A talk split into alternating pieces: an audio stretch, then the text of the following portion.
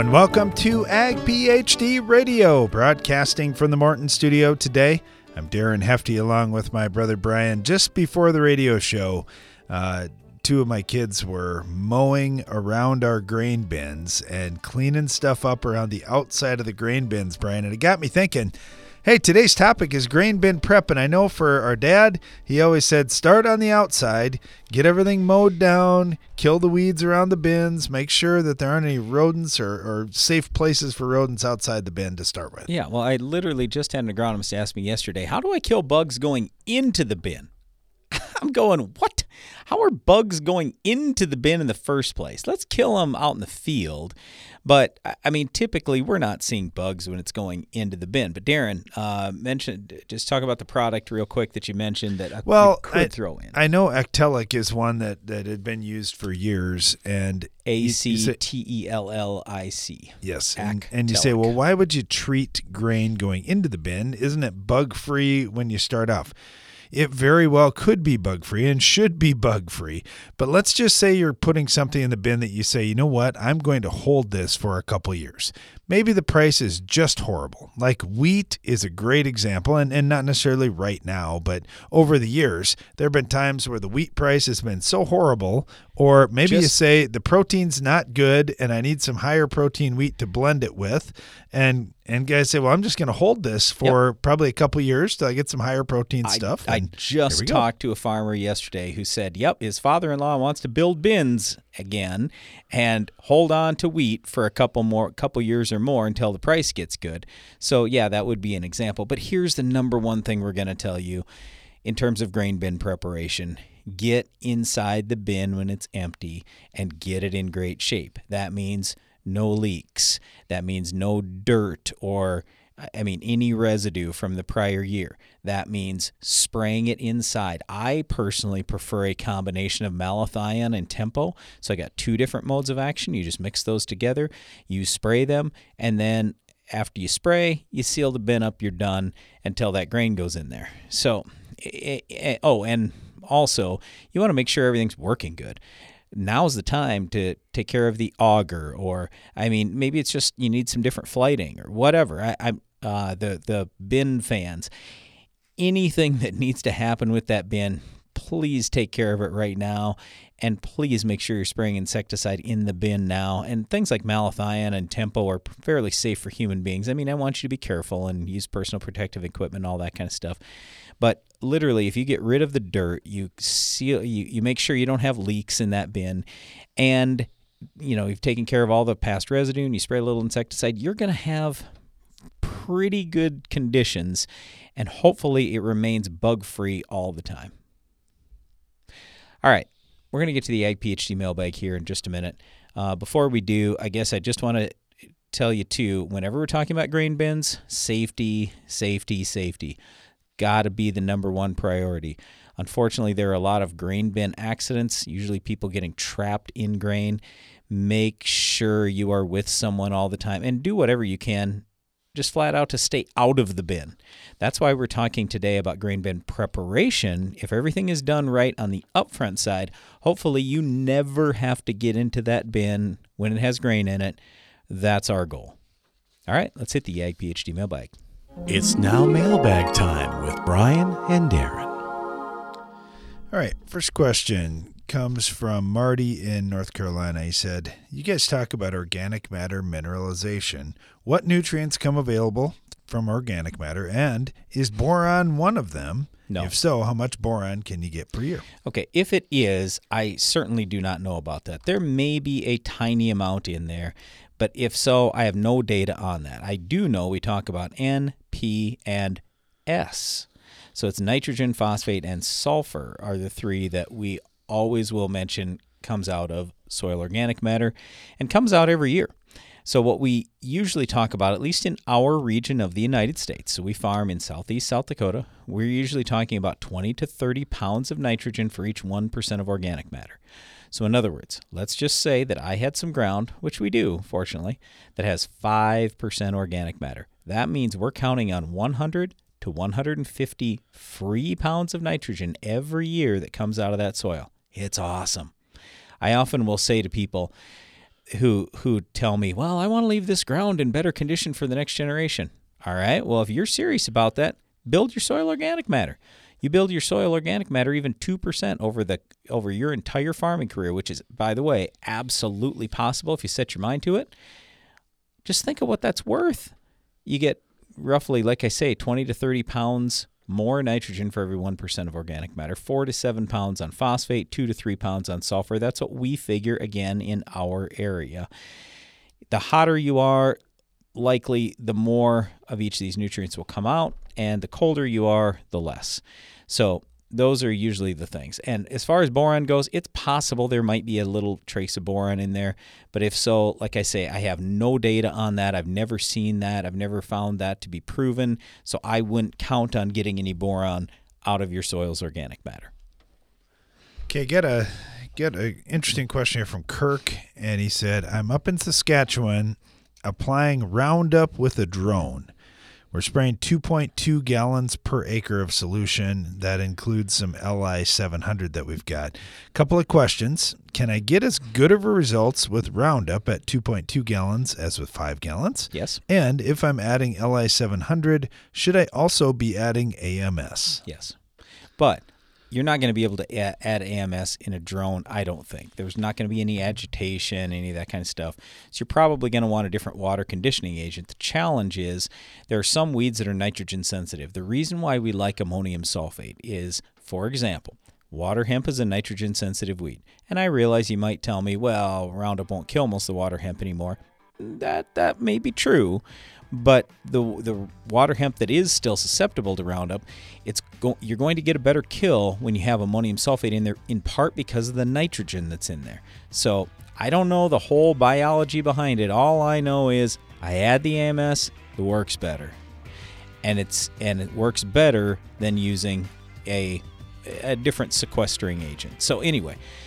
I'd try to find some other water conditioning agent and throw that in there in addition to the product you're currently using and go from there. But no, I think it should work just fine. Stay tuned, we'll be right back. In his last will and testament, Robert has bequeathed to his only heir and devoted caretaker one third of his house, a third of his truck, and a third of his beloved dog, Mr. Bow here. Uh, excuse me, I'm, I'm a little confused. Don't settle for a fraction of what you deserve, especially at harvest. Yield your best with Veltima fungicide's proven plant health benefits and revolutionary application flexibility. One third of a dog. Right. Get everything you deserve with Veltima fungicide. From BASF, always read and follow label directions. Combine header loss means loss income. Hi, Greg Sauder from 360 Yield Center. It's common to see a two bushel loss per acre due to header loss. That's over $14 per acre. 360 Yield Saver replacement gathering chains cut header loss by cushioning the ear and by closing the gaps between the deck plates.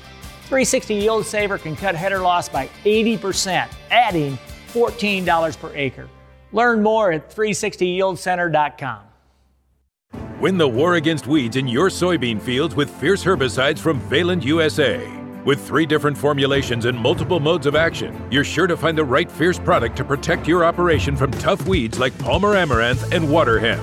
Give your soybeans a strong, clean start with up to eight weeks of residual control with the powerful pre emergence protection of Fierce Herbicide. Ask your local retailer or visit valent.com slash fierce to find the right fierce formulation for you. Always read and follow label instructions. It takes balance to be successful in farming because what you get out of it depends on what you put in. And Corteva Agriscience gets that. Introducing Utrisha N Nutrient Efficiency Optimizer, a biological product that naturally captures nitrogen from the air. It's a sustainable way to add balance to your traditional nitrogen methods and maximize your yield potential. Embrace a balanced approach to nitrogen management this season by visiting Corteva.us.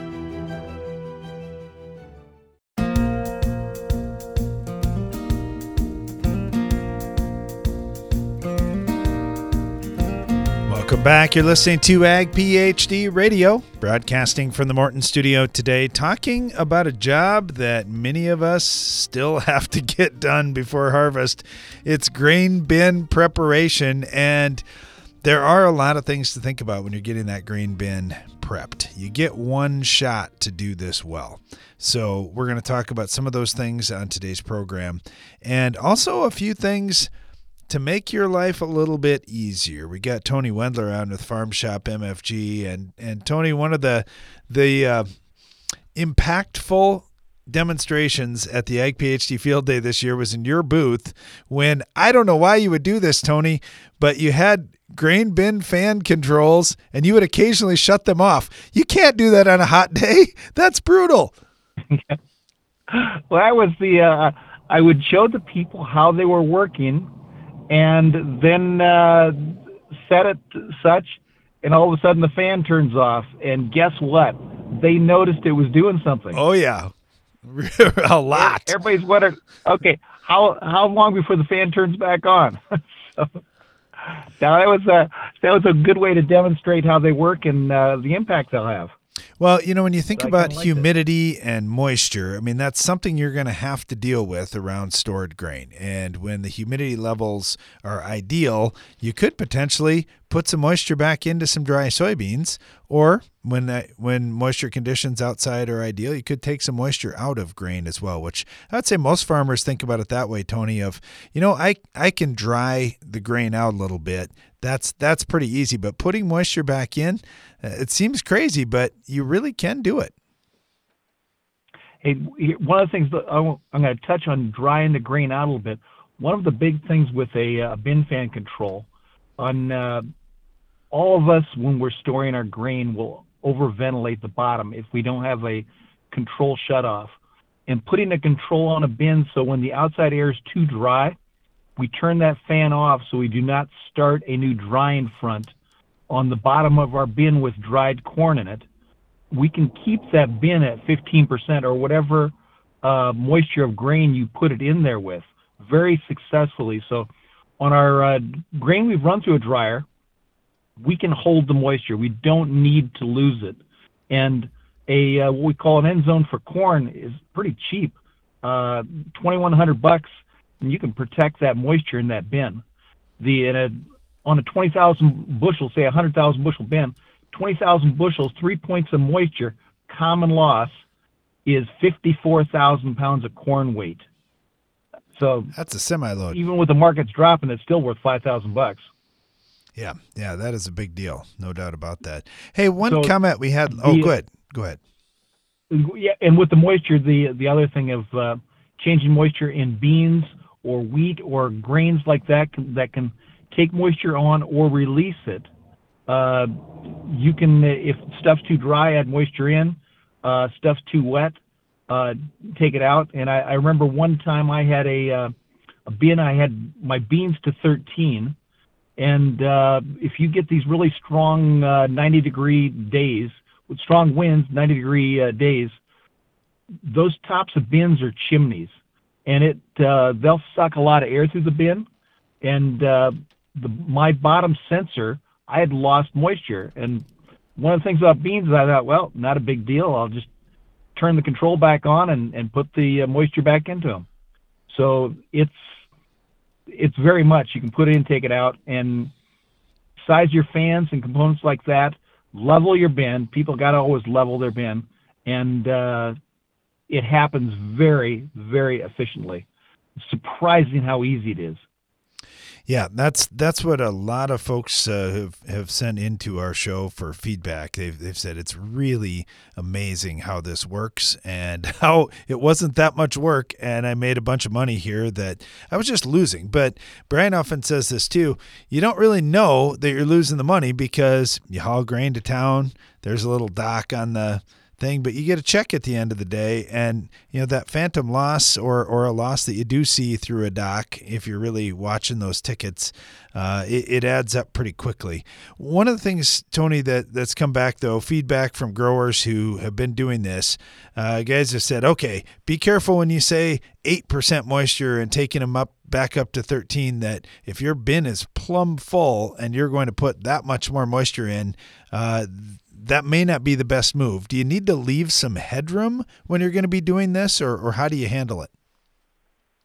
That's a it's a really really good question. The uh, I spent a bunch of time with an Iowa State engineer learning how that works because everybody talks about the expansion of beans and the pressure it will create. And uh, what uh, I came away with you put a round object in the container like a bean. Half of the container is filled with object, half is air. So we expand a bean, uh, we're expanding it into the airspace. And he said that conversation all works up until around 20 to 25 foot of grain depth. Uh, he said you get up beyond 25 foot of grain depth, you are now causing some compaction at the bottom. And he said 25 feet, it's just starting. Don't really worry about it. He said if you're going to like 30 feet, you know, 33, 35, he said don't expand them a lot. He said three points of moisture you're going to get by, but uh, don't uh, try to pump in six points. Take them from um, from eight to 13 or 14 for seed beans, something like that. The uh, the next thing that you got to be thinking about is you got a big 48 foot bin, and even though it's only 25 feet at the eave, you put a big pile on that thing. That center is probably 15 feet or more deep. You've now got 45 foot of grain depth in the center. Even if you core it out, you've caused compaction in the bottom of that. And uh, you need to be thinking about that because the first beans we're going to add moisture to is that compacted bottom in which you've pre-removed part of the airspace. The final thing in his comments is he said, if you ever split a bin, you're going to split a 40 to 60 foot bean bin. He said, that's where your problem's going to happen. And it's not going to be the top, it's going to be the bottom where you've generated, uh, like on a 50, 60 foot uh, grain bin. My understanding is there can be like as much as 7% compaction. And that's not through the core, that's all at the bottom of the bin. So if you stop and think about it, you've added that much grain to it, but it's by removing the air from the very bottom, and you've taken your opportunity to expand it. So I always say for anybody doing this with beans, height is not your friend for a couple of reasons. One is the fans don't work as effectively on moving the moist air past it. Second is that you are creating compaction that uh, could damage your bin if you add very much moisture to it. So maybe a little bit windy on my uh, my answer to it, but that's a really good question. No, there are a lot of questions, and and like you say, most of them revolve around, wow, that was so easy to take a point out or put a point back in, and certainly those questions are great too. The other one that that I've had, Tony, is is there still time to get set up? I've got a month, I've got six weeks. Is that enough time to get set up? Yes, yes, we can. Uh, we get the monitors and the sensors going out. We can get those out fairly quick. Uh, we're probably uh, we got a little bit of production right now. Somebody ordered an end zone real quick, there's a, handful of them in the current production cycle that don't have names on them. Uh, the rest of them, the next cycle is not going to be moving out until after the Labor Day weekend. So it's people coming in, they buy them real quick. They'll get their names on this, just a few that are left, and uh, then they'll wait. But hey, even then, Labor Day weekend, uh, you get we can get the monitors out quick. You get the sensors in, and then you get the fan control. Uh, is going to come in a few weeks after that. You just mount it right next to the monitors, and you've got everything good to go. So yes, and we do. People, in fact, will go out and harvest and have grain that is uh, over dried and we've got a way to put them into bins that are already full. Not convenient, but it works, uh, and you, we can get the job done. Yeah, then you just need to get your electrician there to, to get everything hooked up and wired in. But automatic automatic bin fan controls are fantastic and can really help make you some money.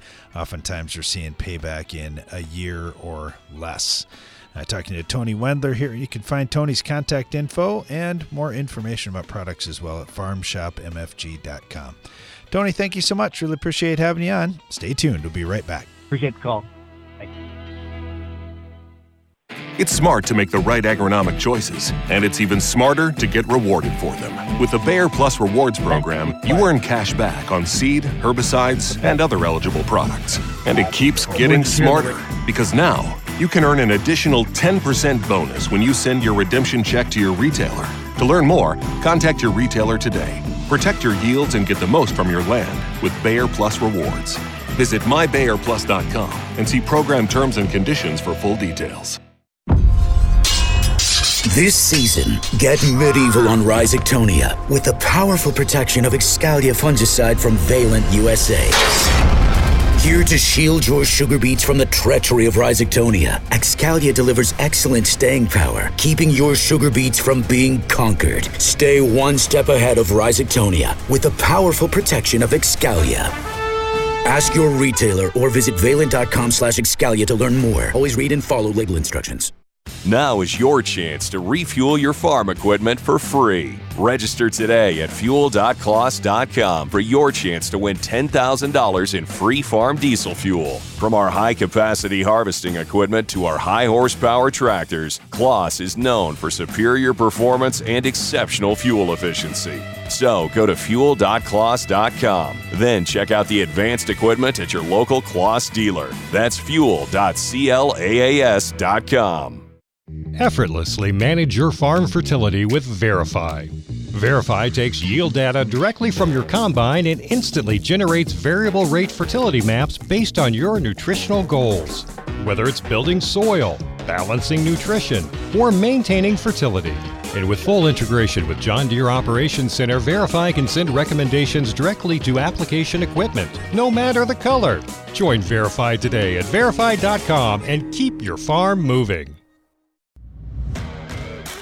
When nematode pressure mounts, seed applied Trunemco provides assurance. Growers using Trunemco are seeing a difference from early plant vigor to improved soybean and cotton yield. Impressive results are everywhere, and we want to hear about yours. You could win $20,000 and be named a Trunemco Elite Grower. Don't delay, contest ends October 31st. No purchase necessary, void where prohibited, see full rules. Learn more at nufarm.com slash USST.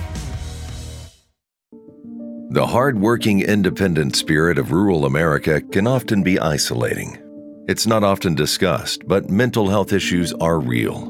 Now's the time to lead by example, talk openly, and show that a strong mind is just as important as a strong body. FMC is proud to be working toward ending the misconceptions around mental health through awareness, guidance, and action. Together, we can uproot the stigma.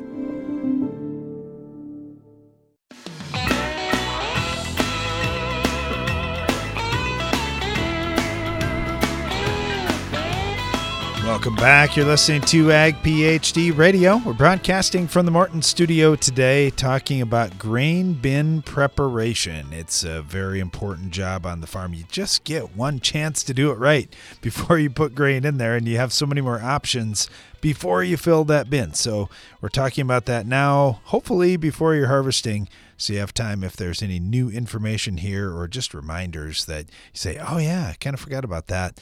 It's been a year since I had to do it. Maybe it's been a couple years since you had to do it. Uh, you, you have time to get it done before harvest. Got Ken Hellevang on with us right now up at North Dakota State University. How you doing, Ken? Yep. Are you there, Ken? Yep, yep, I'm here. We're talking about grain bin preparation today, and you know, boy, I think about in North Dakota how many different crops get harvested. We just can't take a chance that we're going to have a bug or any kind of problem in that grain bin. That's right. Uh, when we talk about uh, preparing for storage, uh, you know, for years and years we've always talked about making sure that we clean out the bin completely. Uh, depending on how long we're going to store it, we might even be looking at uh, some type of uh, bin spray to try to repel insects. One of the areas that, that may get overlooked is the underfloor area. Most of our bins today are going to have a perforated floor or ductwork, and we need to make sure that, that we're cleaning those areas as well or particularly if we've had an insect infestation, making sure that that isn't a, a spot that the bugs are just sitting there waiting for the grain to come in. Yeah, that's the last thing we want is to bring another meal to all those bugs and let them explode through the bin. You're right; those those little nooks and crannies in bins can can create a problem. And uh, you're right, bin floors, uh, absolutely great, great point, great point. Yeah, another thing too that is is part of grain storage today is to make sure that our aeration system is functioning, uh, make sure that the the fan uh, is operable, and and many of our bins today have some type of control system on them, uh, just to verify that everything is is functioning and and ready to go to cool that grain as we look at storing into the winter. You know, you mentioned temperature, and, and I know temperature and moisture are two enemies for or potential enemies, but they if you get those right, they could be allies for the grain. Uh, what are you looking at with temperature? Because uh, I know a lot of folks listening would probably say, well, North Dakota, they're going to get 10 below zero or even colder at some point during the winter. Won't it just cool down naturally? But boy, some days it's it's 90 degrees when you're harvesting wheat in North Dakota, and boy, you're putting 90 degree temperature wheat into a bin, it's going to take a little effort to cool that down. Right. Uh, and again, I remind everybody that uh, insects and, and all of our pests like warm temperatures. And so our guideline is as outdoor temperatures cool in the fall, we need to be operating the aeration system to cool the grain. Uh, kind of the rule of thumb has been whenever there's a 10 to 15 degree difference between grain temperature and average outdoor temperature, we should try to cool the grain down. And just a 10 degree drop in temperature roughly will double the, the storage life of that grain. So, cooling it down for the winter, uh, one of the issues that sometimes people debate back and forth is just how cold to get it. Uh, in our northern region, uh, I really recommend bringing the temperature down to just below freezing, something in that 20 to 30 degree temperature range. Uh, has a benefit because it, it controls insects as well as enhancing the storability of the grain. And so, um, periodically running the fan, even with corn, uh, we might be coming out of a dryer or any of our other crops. Uh, falls conditions are, are fluctuating for us, and so uh, making sure that we, we get that grain cooled as quickly as we can is, is critical. You know, we think about crops like sugar beets when literally harvest gets shut off when air temps are above 70 degrees. Is that a guideline where if you said, you know what, I'm hauling into town and they're just going to ship it right out, maybe I haul into town during the day and maybe I bring it all home at night? Yeah, temperature. Uh, typically, you mentioned a, a temperature and moisture concern. Uh, we we look at both when we're trying to make those management decisions. Uh, grain can handle 70, 80, 90 degrees just fine as long as it's dry.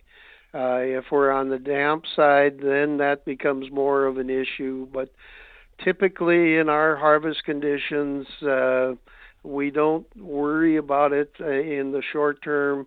We harvest when we can, and, and with the fans and other things, are able to to control the environment the way we want it. You know, once we've put grain into those bins, Ken, there there are some new tools out there, automatic levelers on the top of bins, uh, lots of things to help keep farmers out of those bins. I think that stuff is is potentially all really good. Bin safety is is always a big deal.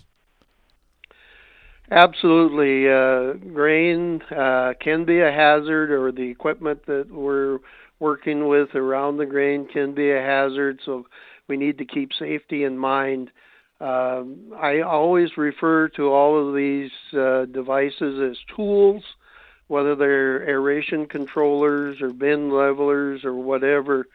Um, and so we should make sure that we have the management skill personally to know whether that tool is doing what we want it to do.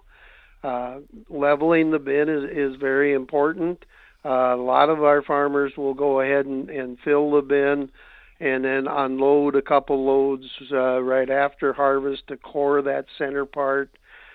That's just a, uh, a good idea uh, because that's where the fines and foreign material tend to accumulate. And so, uh, again, understanding the reason why we're doing things, having the management skills and then looking at these various devices as tools is, I think, our best approach. Yeah, a lot of things to keep in mind here as you get those bins prepped and you care for the grain in those bins throughout the season. Talking with Ken Hellevang up at North Dakota State University. Uh, Ken, any last thoughts you want to leave us with? We really appreciate all the info today. No, I guess just emphasize the uh, the need to make sure that we're applying the skills that we know. Um, I was just involved in a meeting earlier today, and we spent a lot of time talking about the the production year, uh, but that all is a waste if we're not doing the storage and drying and management uh, after harvest, and so uh, that's just as important as producing the crop.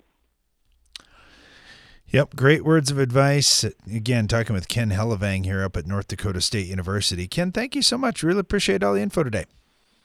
You're very welcome. You know, Brian, there's a lot of dollars going in these grain bins, and and I know uh, uh, Tony Wendler earlier had said, well, some of the prices have fallen off a little bit. Even so, it's still a lot of money that we're putting in those grain bins. It's like having a savings account, except this savings account is subject to insects and subject to molds and moisture problems, and uh, it takes a little bit of work to take care of it. Yeah, a little bit of work, but it's not like it's that bad. And the financial reward is often great because usually what we see is the basis level is much wider at harvest time and then it narrows up after that. And almost every year, when I personally get suckered into thinking, well, the basis is pretty narrow at harvest, let's just uh, let's just sell it right now Sure enough, we end up with positive basis later on. So the basis almost always improves, is what I'm trying to say as time goes on, which is why, like on our own farm, I mean, for years and years, we stored almost everything just hauling it in right to the bin in the in the fall. It also sped up harvest, by the way, and then we would haul it out later when the basis improved. Well, we're going to get back to your questions in the Ag PhD mailbag coming up after this. If you've got a question for us, you can either give us a call, 844 44 Ag PhD, or send us an email, radio at agphd.com. We'll be right back.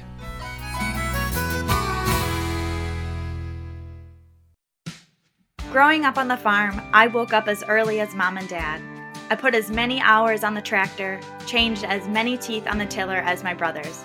It doesn't matter if you're young or old, man or woman. When there's work to be done, you put your boots on and you do it. I do that on my farm and in my job at Case IH. My name is Kelsey, I'm a farmer, and I work for Case IH. Case IH, built by farmers. Corn rootworms are called the billion dollar bug for a reason. If you don't control the adult populations now, their offspring will cost you later. Steward EC insecticide from FMC offers a unique mode of action that delivers fast and long lasting residual control of corn rootworm beetles and other tough insects. Choose Steward EC insecticide from FMC.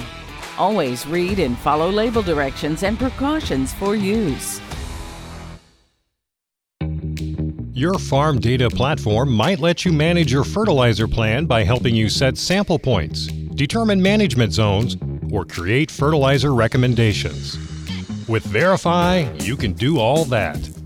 But what Verify does that no one else can is take yield data straight from your combine, correlate this info to soil test points, and immediately generate variable rate fertilizer maps based on your nutritional goals. Whether you want to build soil levels, balance your field for uniform nutrition, or maintain fertility levels by simply applying what you removed at harvest.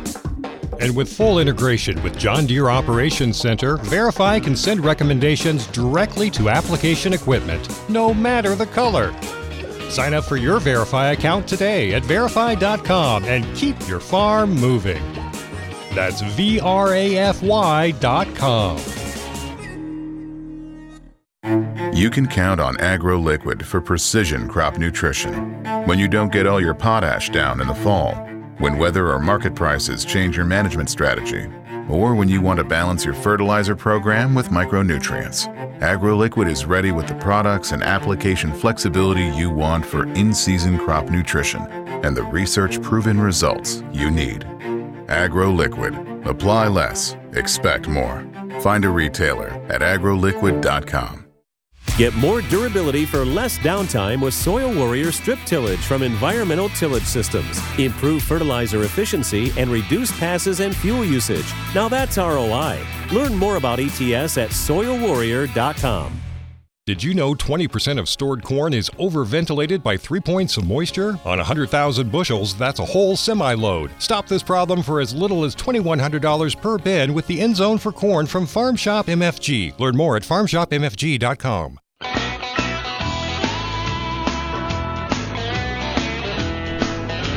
listening to Ag PhD Radio.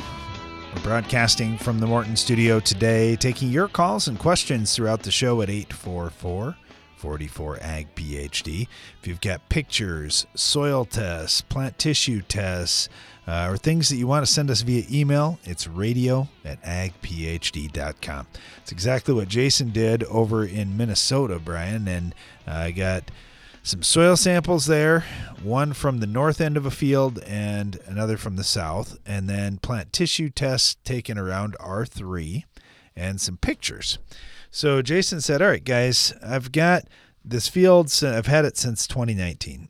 I planted in oats, then a mix of alfalfa and grass. And in all those years, it was hay. The north end always did fairly good, south end never grew as fast or as tall.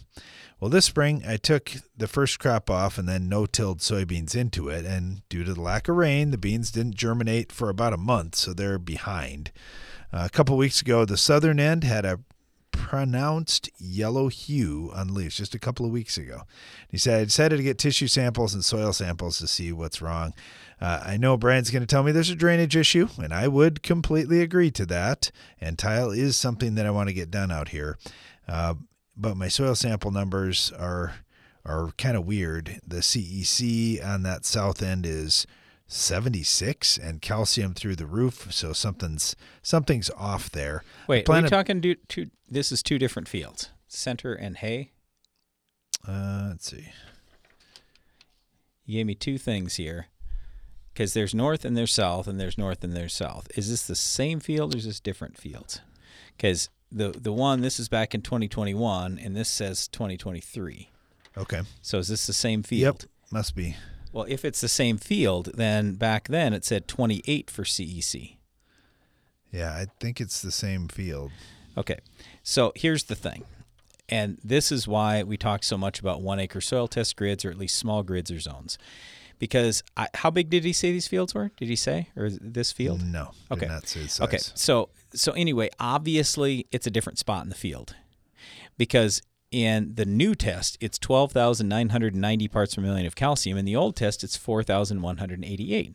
So you don't just magically end up with 8,000 more parts per million in a soil pH that was already high in the first place. I know you weren't putting lime. Well, that pH is quite different from one to the next, too. On, on one of those, it was like a 5 to 8.2. That's oh, no big deal. But look but at 5.6 to 6.4. Yes, I will promise you, if you go out there and do one acre soil test we're going to be dealing with dramatically different stuff all across the south half and all across the north half.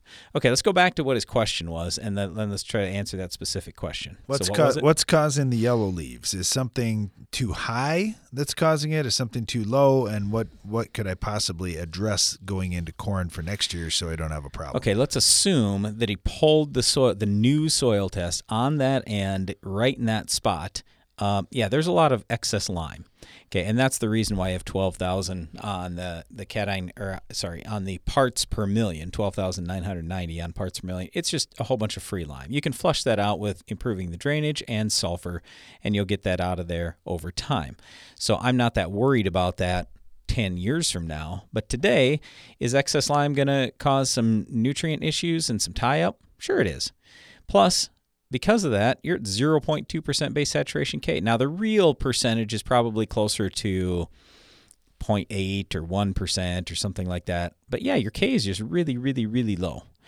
Um, when you look at the tissue tests, uh, let's see. So the south and and soybeans. Let's see. Yeah, so it's showing low to deficient on K, but it, eh, well, actually both of them, both the north and the south, are showing low to deficient on K. But here's the thing: you're just gonna you're gonna end up getting tie up. You're gonna end up with problems, just like your iron's much lower in that area. Um, it it it's a factor of the pH and all that excess lime that's sitting out there in that spot. So when when you look at things like this, you get worried about stuff and you go, "Oh my goodness, and this is the end of the world" and stuff like that. That's where we like seeing the 1 acre grids. Like, okay, let's say it's a quarter section. How many acres are we really talking about here that have this ridiculously high amount of excess lime and need the drainage fix and everything else? Hopefully it's a small amount of acres. So I'm not that worried about it, but it's just one of those things where you got to invest some money in potassium. I mean, you got 68 parts per million on K out there. And I don't care if we're talking corn, soybeans, alfalfa, I don't care what crop it is, you need way, way, way more potassium than that. Plus, here's the next thing your magnesium is also real high in that area. You want your magnesium parts per million to be roughly 2 to 1 or 1 to 1 compared to potassium. Right now, it's like I can't even do the math that fast, but 30, 40 to 1. I mean, it's just, it, it's, it's way out, way out of whack. So you're going to end up with high magnesium in the plant, which is exactly what I see here. I, I I'm saying this before I even looked at your tissue test. I don't even need to. I already know what the answer is. Your magnesium is going to be very heavily expressed, and your potassium is not because your ratio is off. So that's just a simple thing. Uh, so you got to get that fixed. You've got to get potassium out there and you've got to get phosphorus out there. You're at 20, 25 parts per million. That's not going to cut it. That's on a Mehlich 3, not on an Olsen test. If it was an Olsen test, I'd go, well, maybe it's not that bad. But a Mehlich 3 is kind of like a strong Bray test. So at a minimum, at a bare minimum, you need to be at 100 parts per million in, in my estimation. So you, you, you got to get your P and K out there. So you take care of those two things, that's going to get you a good start. Next, you got to start looking at sulfur. I'd be trying to get more sulfur out there, so ammonium sulfate, um, anything with salt or elemental sulfur. Just start working on sulfur over time, but get the drainage fixed. And then, yeah, you've got some of the micros you got to take care of. You need more, at least on the north half. You need more boron, more copper, more zinc, stuff like that. So, yeah, I don't know for sure what the cause of the yellowing is. We're, uh, we're, really low in fertility. Right. And, we're really low in fertility. You know, I wonder about the drainage part too yep. of, you know, if you need tile, and, just get the tile in and yep. get get that done. Get those main lines in as soon as you can and get some laterals run you know, this fall yet too. And once you do that, you're going to set yourself up where you got more oxygen in the soil. It's going to allow our plants to grab nutrients easier. Our microbes are going to be healthier. Your soil health will be much better. Those things will be good. And then on the fertility side, I know Brian throws out some numbers that look, this is where we want to build two, and that's great but you got to make money. So I understand you say, well, I can only spend so much this year, but I am going to do a build program.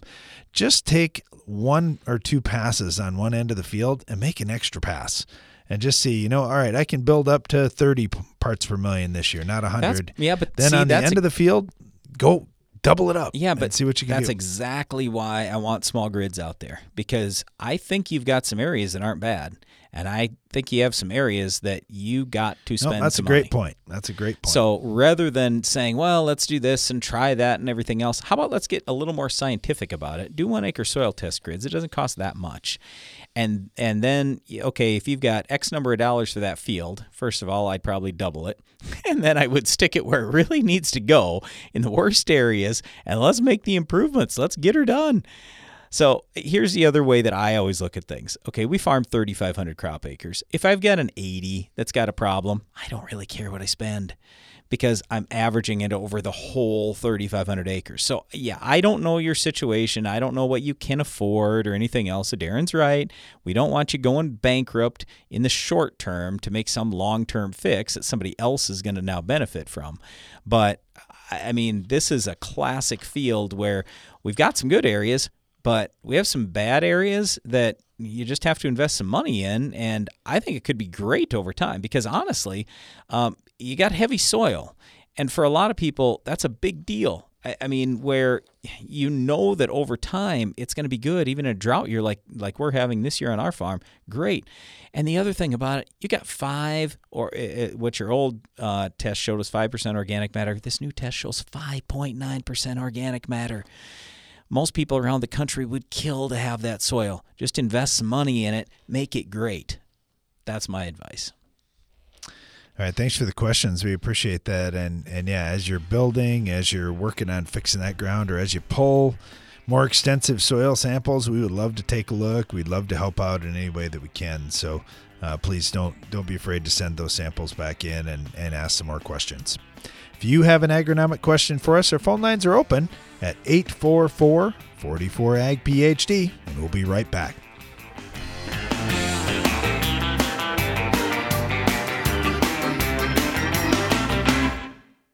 Get uniform control in your fields with trusted, hard-working Lucento fungicide. Control the toughest diseases with a dual mode of action fungicide that consistently outperforms the competition in field trials. Lucento fungicide from FMC works overtime for lasting control to help improve crop yields. Talk about getting the job done.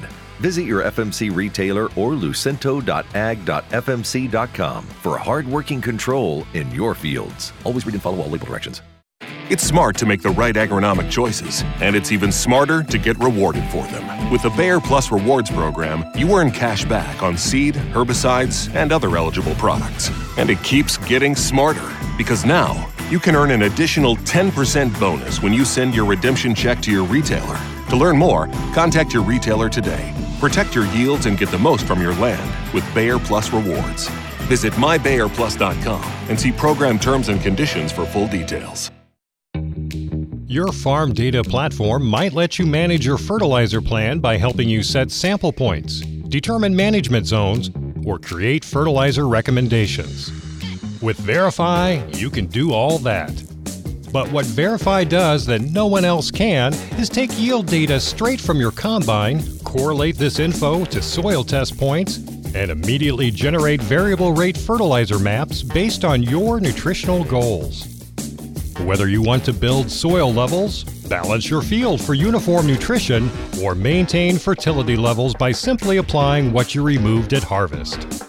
And with full integration with John Deere Operations Center, Verify can send recommendations directly to application equipment, no matter the color. Sign up for your Verify account today at verify.com and keep your farm moving. That's V R A F Y.com.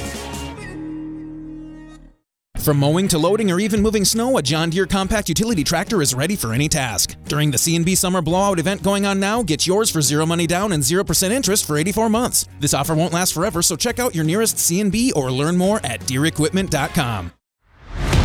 From machine storage buildings and farm shops to dependable buildings to house your livestock, regardless of building size or use, Morton has a building for every budget.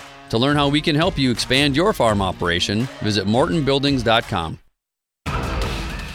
Insects have reigned since the dawn of time, adapted to their surroundings, experienced the harshest climates and toughest challenges until now. With two modes of action, Ridgeback insecticide delivers one devastating outcome for soybean aphids extinction from your fields. They may have lived through it all, but they won't survive this. End soybean aphids reign at ridgeback.corteva.us.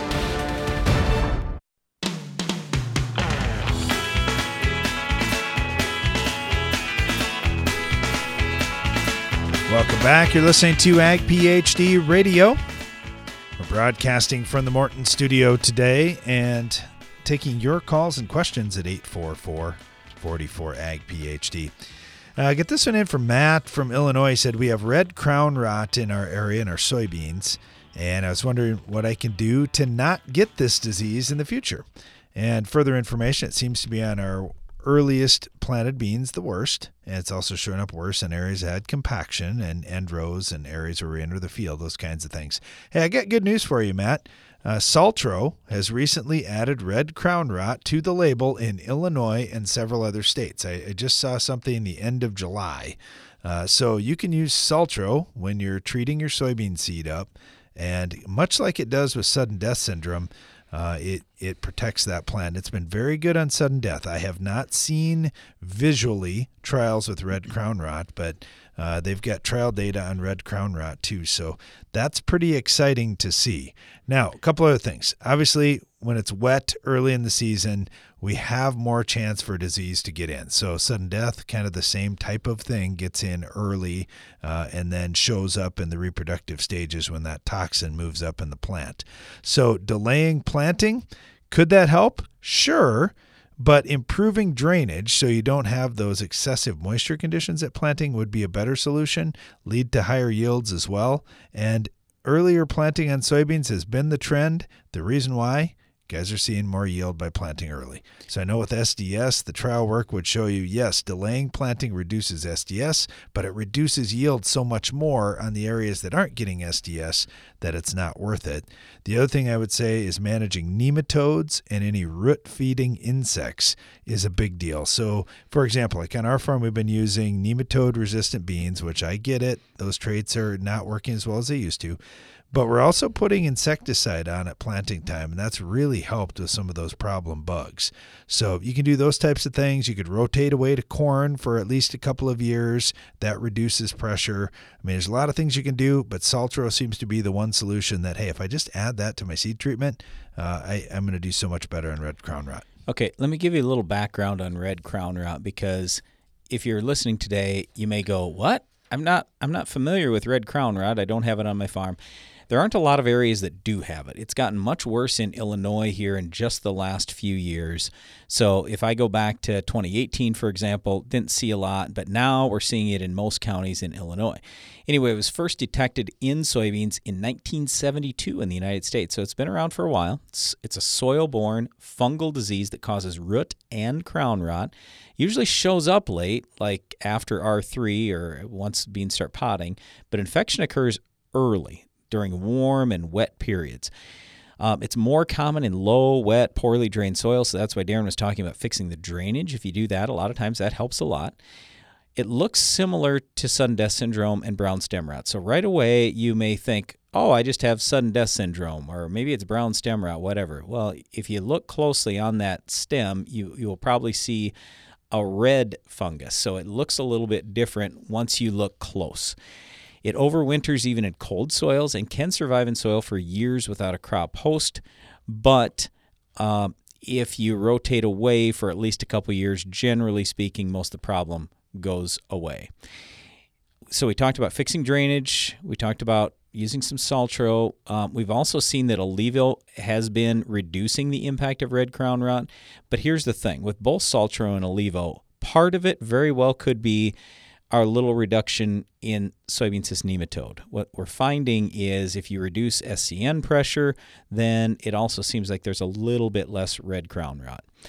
So here's the thing if you're really worried about it in the future, like I say, the, the best method is just quite frankly, in addition to fixing drainage, plant a non host crop like corn for a couple years, and then hopefully the next time you go back to beans should be a lot less of a problem. All right, thanks for the question. Uh, get this one in. This is uh, a big question, really, uh, from Bala, who says, "Could you guys please give me a spray schedule for fertilizer and plant growth hormones based on the crop stage we're in for soybeans?" Hey, uh, thanks for the question. You know, obviously, uh, I'll just add a couple more things to your question. Uh, crop protection, you've got to do that well. So make sure you're starting off with a pre-emerge herbicide where you can uh, on soybeans if you want to set yourself up for the best potential yields. If you've got a lot of weeds out there, uh, it's going to make it tough for that crop to compete for sunlight, for water, and for nutrients. So, with fertilizer, I would first suggest download the Ag PhD fertilizer removal app. Then you can look at what you're going to need for for what yield you're targeting, and obviously your soils and the amount of rainfall that you get will change the timing you may want to put some nutrients out. For example, with boron, if you're in heavy soils and you don't get much rain, you can put a bunch of boron out up front. If you're in very sandy soils and you have a lot of rain, you may have to wait with that boron and put a little bit out multiple times during the season.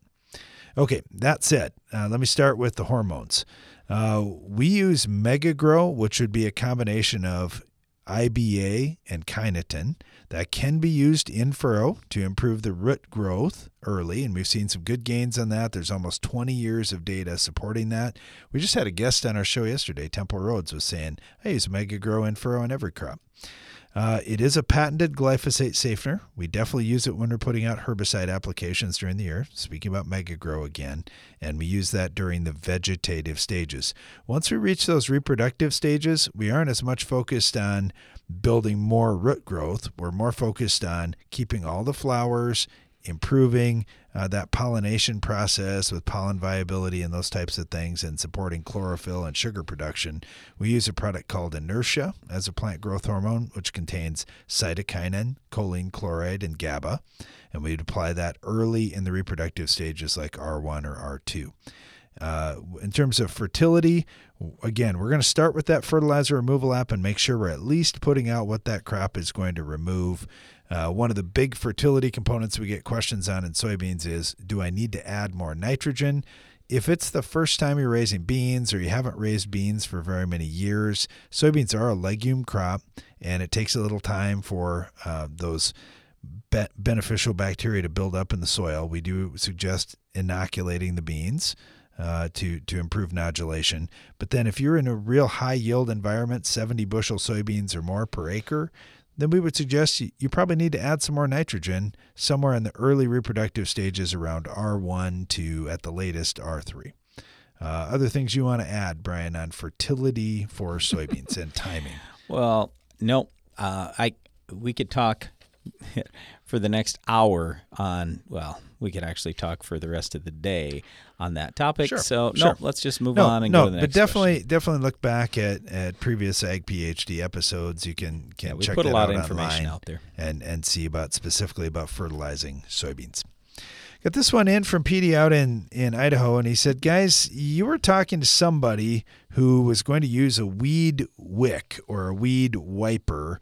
I'm just kind of curious uh, do guys still use those? Should we Not be many. bringing those back into production? And Maybe. have you ever seen the new ones now that are using electricity? And Petey sent us a link to watch that uh, with electricity. I don't know if I want to have a weed wiper with electricity out there or not, but No. uh, I guess if I was in organic production and that was my best option, I'd try and figure out how to make that work, perhaps. Yep, for sure. So yes, we have seen those. Uh, you see the sparks when they hit a weed, and I I, I don't know how effective that is, how that's going to work. I I'm not really sure, but yeah, there aren't many people using the old weed wick or weed wiper anymore. And and I want you to think about this. The only way that works is if the weeds are taller than the crop. So, in other words, we've already lost, we've already failed, we've already suffered massive yield hit, and now we're killing the weeds. So, is it good? Sure. It's it's not quite what we would call a revenge kill because you're hopefully going to still prevent stuff from going to seed, so it should help you in the future. But a lot of your yield damage from this year has already been done. So we're really going to encourage people do something pre-emerge.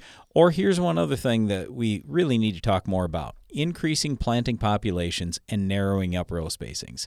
I will promise you, if you put any crop in seven inch or ten inch rows, you're going to get way better weed control than if you plant a lower population and plant in 30 or 38 inch rows. So, just one of the cultural practices that a person can do without even using a herbicide or a weed wick. Yeah, one of the biggest takeaways from 2023's crop production season has been we've got to get after weeds earlier in the year and get them under control quicker because eh, I know we talk a lot about weed resistance, but many times we're way off label spraying weeds that are way too big. We have no business expecting that herbicide to get them under control. Thanks for the question. And thanks for listening today. Be sure to join us again each weekday for more Ag PhD Radio.